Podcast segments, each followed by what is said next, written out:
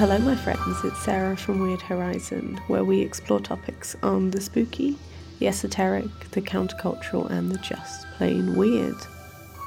Thank you for joining me for another episode. In this one, we are going to deepen our exploration of cyberculture and the philosophies and ideas that align the structure of the internet with the structure of the brain. Is it that the internet is not as similar to the brain as we may imagine, or that the brain of the internet is simply maturing? Is this looming feeling of being on the edge of a technological disaster part of the natural process of such structures? What does it mean that the internet seems in many ways to be becoming less human, prioritizing brands over people, the group over the individual? Is this all part of a natural process? And is how we view what it is to be human itself changing over time?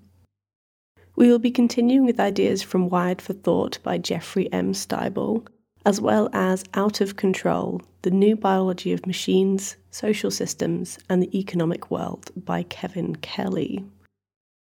We are inching ever closer to the conspiracy theory that got me started on this whole rabbit hole dead internet theory. I won't get into that in too much depth now, but we're setting the scene for this change in attitude around the internet from a boundless sea of opportunity to a space more vacant than full, i.e., the state of the modern internet. Let's get into it. So, why has the internet not woken up? So, despite Stibel's proclamation in Wired for Thought that the internet is gradually gaining the ability to think, despite the internet mirroring and utilizing similar patterns of thought and consensus than we expect in groups of humans, the internet has not popped into consciousness in the way that would be expected by 90s internet philosophers. In fact, most of the imagined limitations around size, complexity, and sheer computing power have largely been surpassed. But ironically enough, so has our knowledge of the human brain. As such, these two seem to be constantly neck and neck, with us always seemingly a few years away from being able to synthesize a structure of equivalent complexity and possibility as a developed human brain. But funnily enough, the fact that the internet seems to be lagging behind somewhat in the race against the brain may lend more weight to the argument around their similarity. As widespread internet matures and more long term data becomes available, there is a theory that the internet is undergoing a process of simplification that is the natural process of a maturing brain. Stibel took this theory one step further and even claimed that the internet will naturally collapse at some point, mirroring the way in which the brain prunes inactive pathways or synaptic links which have proven less useful. As we have discussed, both the human brain and the internet particularly uh, search and functions of the indexed web, utilize what they know via a web of semantically linked concepts.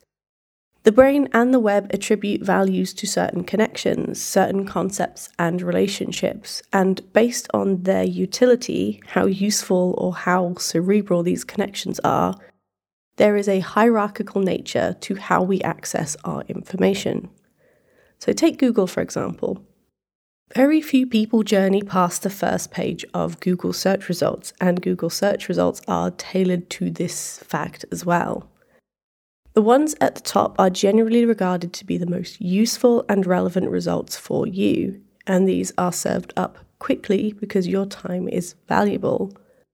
But this link naturally goes both ways you are less likely to visit the sixth best result rather than the first best result or the second, so that those at the top tend to stay at the top.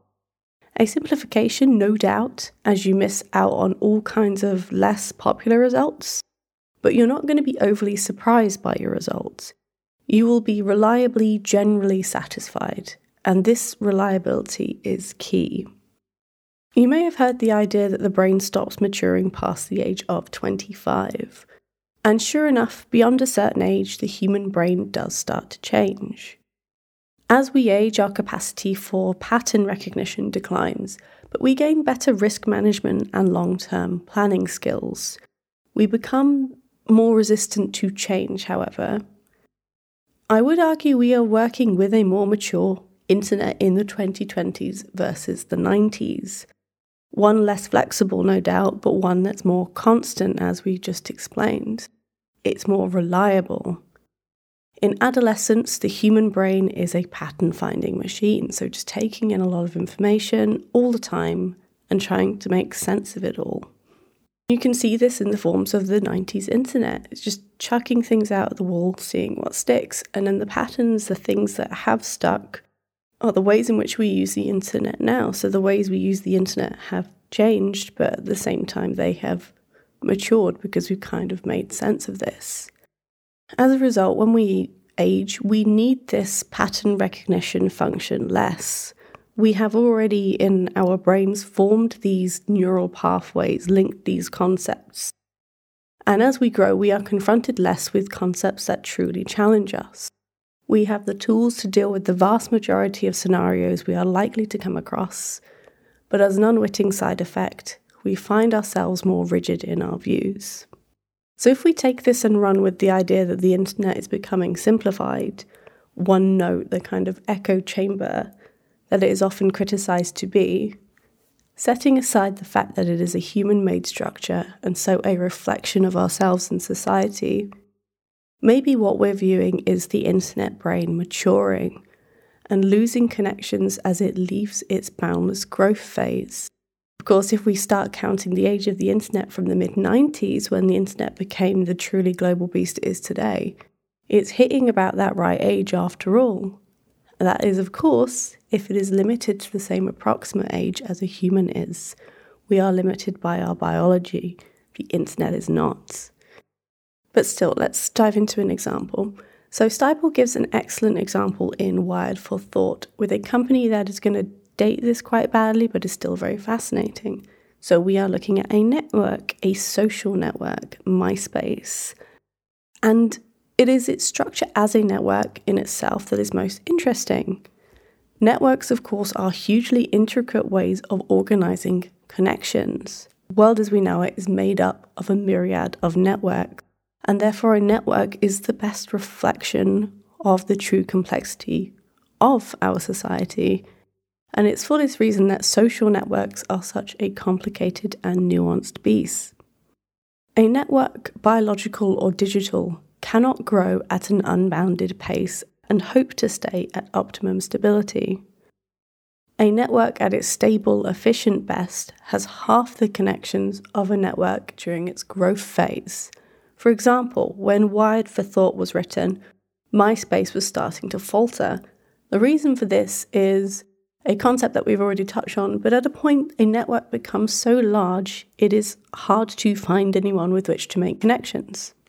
So Stibel explains this seemingly strange relationship as thus The value of a network does not increase in size when the size of the network makes it impossible to derive value from it.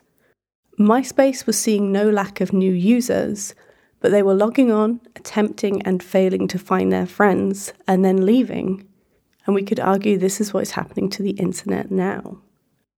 So, what was the solution for MySpace, according to Wired for Thought? He says, basing this on his expertise in the field of brain science and how brains work at their efficient best, they should be weeding out the low impact, inactive, and irrelevant users, just as the brain weeds out the least viable neurons through a process aptly called cellular suicide. So, alarming terming aside, um, this is a process that is already, as we've explained, in full swing in terms of the internet at large.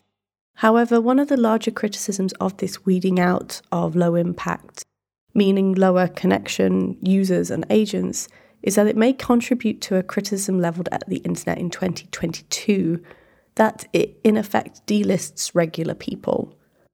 A user with relatively few connections to a network of others with relatively few connections is what makes up the bulk of our society. So, this process is already underway in that it tends to delist regular people in favour of inflammatory content. This is something that we've all seen. Inflammatory content gets more eyes on it and therefore it is prioritised. Same goes for revenue makers and people that are already popular, people are being deprecated in favour of corporations. But with an increased understanding of biological systems, this seeming conservation of connectedness shows itself again and again. From out of control, biology suggests that in addition to regulating the number of connections per node in a network, a system tends to also regulate the connectance, the strength of the coupledness. The fact that it may feel like we're growing more distant from those we are connected to online is an uncomfortable feeling, but maybe, purely biologically, a natural one. So, is this truly a flaw? As mentioned, this process may be essential or even healthy for the maintenance of a strong and stable network, but it leaves a bad taste in our mouth because it seems to contrast with what we view as important in and on the internet, it being a human construction designed to help humans and improve our lives. How does it make sense then that it seems to be losing more and more of its humanity as time goes on? Maybe we're thinking too literally again. After all, it is not the shape and structure of the human brain that we truly value, but what comes from it as an emergent trait, what we view as us, our personalities, our thoughts. Is it not the same for the internet? We are not surely expecting from it an accurate and fair reflection of human society, a digital extension of our society and culture. As we've spoken about, the internet has its own set of emergent traits its own set of social traits that allow it to be studied alongside other living networks, such as hives and habitats. Out of Control explains it like this The net is an emblem of multiples. Out of it comes swarm being, distributed being, spreading the self over the entire web so that no one part can say, I am the I. It is irredeemably social unabashedly of many minds. It conveys the logic of both computer and of nature, which inform, convey a power beyond understanding. Key distributed being, a way of being assembled from spread out parts, in the same way the personality emerges from no set parts in our brains. And not just personalities, but memories, Memories are like emergent events summed out of many discrete, unmemory like fragments stored in the brain. Maybe memory is stored more like how we view the internet than we previously thought, in which ideas are emergent rather than having one set space in memory. But the closer you look at the brain, the more you see that the key elements of what we view as us are emergent traits stemming from a complicated and elusive relationship of disparate elements. There are a few questions raised by this. One, if our brains are seemingly utilizing a process of distributed computing and memory storage, albeit of course limited to just our one brain, we get back to the main question can anything using these methods have the capacity to be brain like? And two, is this process able to be replicated, able to be duplicated? Say you are able to make an exact copy of the brain, would the personality of the scanned brain come with it? The true usness of the brain, because as Kelly puts it in Out of Control, the thing about brains is that when you look in them, you discover that there's no one home. Our own brains are a strange emergent something, just as the net is. So, the idea of a digitally created or duplicated brain brings us into the wheelhouse of transhumanism, which is a big subject containing many differing viewpoints, but I will attempt to summarize it for you. So, transhumanism as a term was popularized by Julian Huxley in 1957 in an essay. A biologist, and it has to be stated, a eugenicist transhumanism then and now shared a healthy overlap with futurology. Transhumanism posits that humans can and should use technology to extend their lifetimes, improve cognition, and surpass the limitations of the human form. So, this includes and surpasses theoretical procedures such as digitizing the human brain for various reasons and various benefits, using digital consciousness and AI to participate in the evolution of our species, potentially passing off the world as inheritance to our created digital children. A human being gaining benefit from all these procedures and technologies would become something different, beyond human, post human. Many of the societal struggles we are currently facing as a species, such as poverty, climate change, and human rights abuses, have the potential to be mitigated by this change. A digital human does not have the same space and resource needs as a corporeal one. However, it is not doom mongering to say that even a fully digitized society would not be free from all the struggles listed. In fact, it is very naive to say that it would. But with transhumanism, it does not necessarily matter that we do not fully understand the human brain. It suggests that it could be enough just to duplicate it, just as if you make an exact copy of an engine made out of the same materials. You would not have to understand how it works for it to work, for it to function as an engine. All we would need to do is to recreate the brain digitally. Every synapse and neural connection and the consciousness, the us we associate with our brains, would be similarly created in the digital space. Of course, that is not a trivial thing to do, but this is the theory. So, this would mean this digital brain could, in effect, go anywhere that a stream of data could go. So, allowing us to leave our solar system, transcend the boundaries of space and time. The utopian transhumanist future is a future where we are not limited by our human form in any way. And the internet can clearly serve as a sort of proof of concept for this that certain emergent qualities that we previously only viewed as organic can exist in digital form and that new ones are possible. Who knows what the human brain en masse could be capable of if it was connected in a digital net without the need for any of the human intermediaries? So, through an extension of the BrainGate direct brain interfaces we spoke about, or an interface with a digital brain, just breaking down even one more barrier.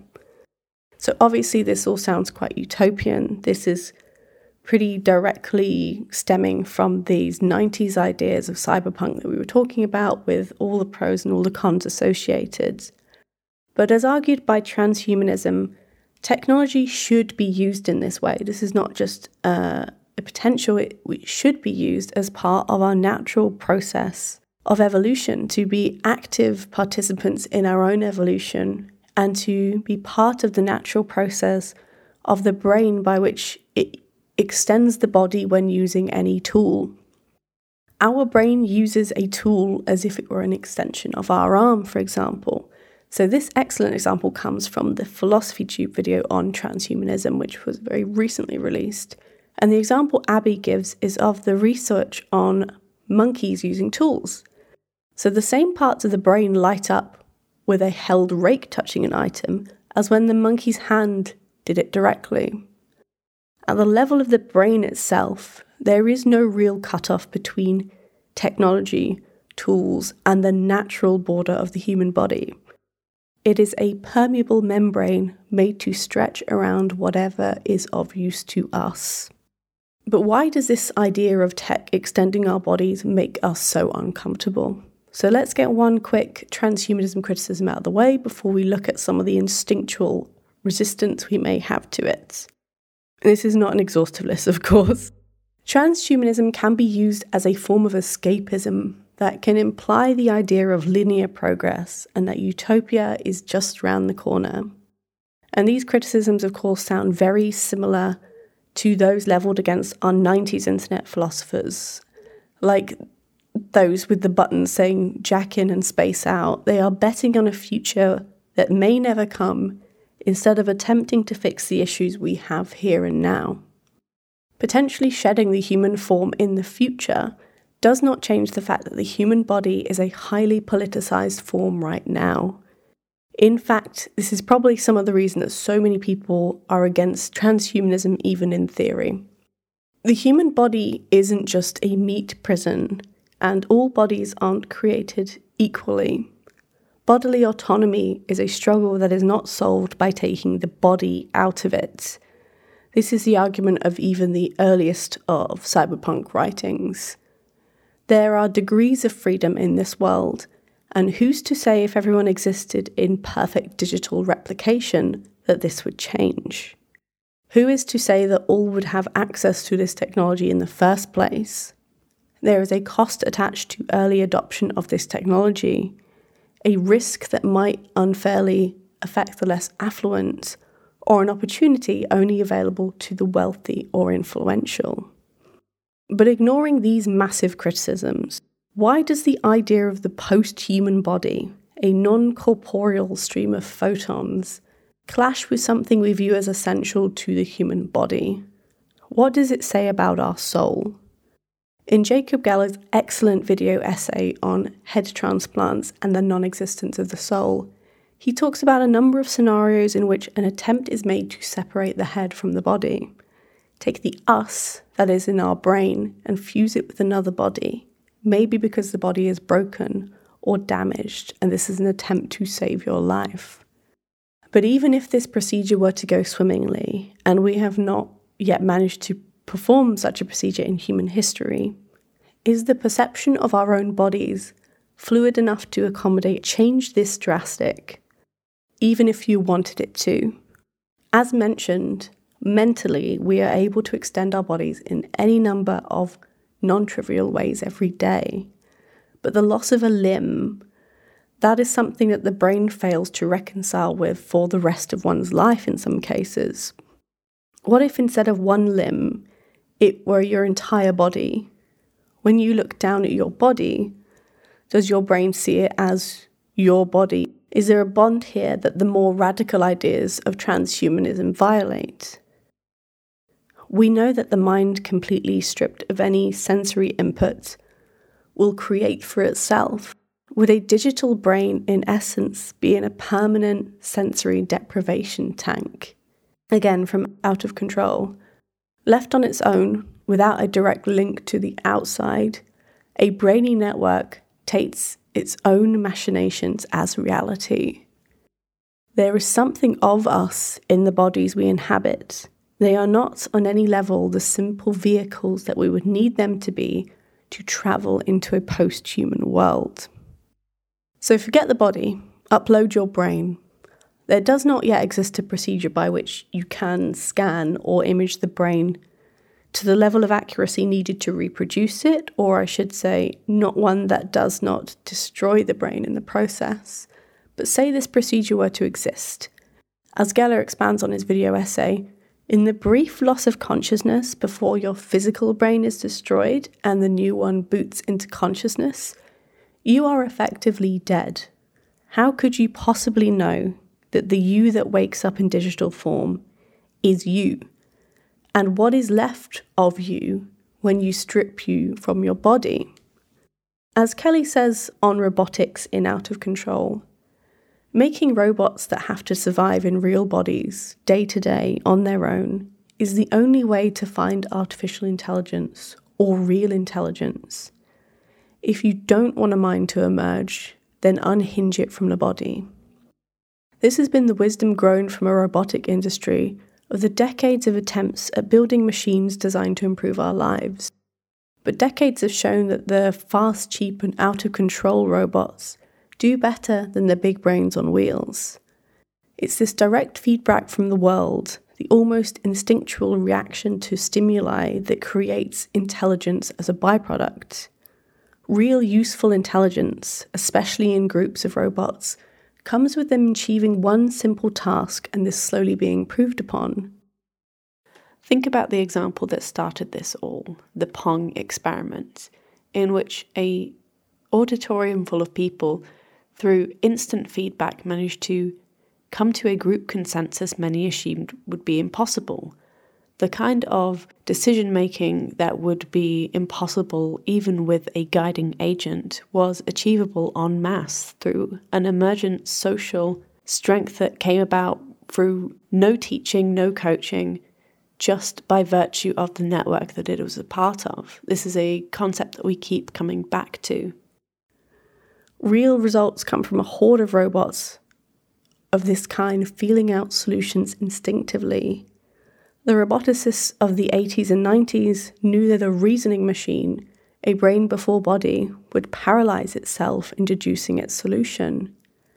If you want to learn more about 90s robotics, Out of Control has an entire chapter dedicated to it. And of course, this phrase, fast, cheap, and out of control, is where it gets its title from. And I highly recommend it. It is fascinating to see these ideas come up again and again of traits seemingly emerging out of chaos, circling again and again around the idea of the ghost in the machine and the idea of is there a division between the self and the body? So, one more, because there is a certain enjoyment in diving into these concepts that make your skin crawl. If there were such a procedure to create a digital duplicate of one's brain, if that copy spontaneously manifested as an emergent trait a personality, your personality. Say it was fed all of your memories, all the information you possess, and therefore, with its identical brain structure, its thought patterns were functionally identical to yours. It has the potential to live forever, exist in post human form. True, it is not subject to the same physical maturation and degradation process but very likely by virtue of its structure, it is at least capable of changing and maturing in ways we view as growing wiser with old age. But the potential for this collapse, this simplification, is unbounded. And you are still you. Do you take yourself out of the picture? Allow the digital you to take over for the both of you, knowing that you would experience death there is no way to transfer your consciousness, only duplicate it via this method. One of you has to go. And on that threat from the future, thank you for joining me on this winding journey through some of the interesting theories around the brain and technology and how they interact. We will be doing one more part for now where we finally dive into dead internet theory and the idea that a humanless internet may actually be closer to what we'd view as a superorganism than a brain and what that means for its future development. One last quote from Out of Control. Superorganism was a buzzword among biologists in the 1920s. They used it to describe the then novel idea that a collection of agents could act in concert to produce phenomena governed by the collective. Interesting.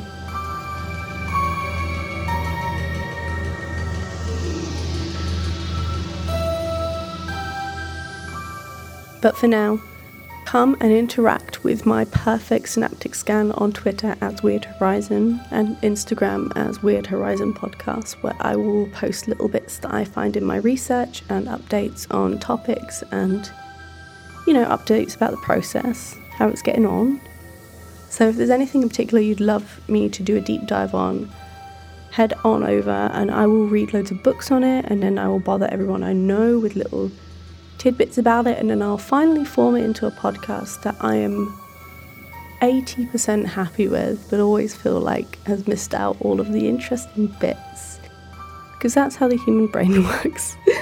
um, but for now, bye.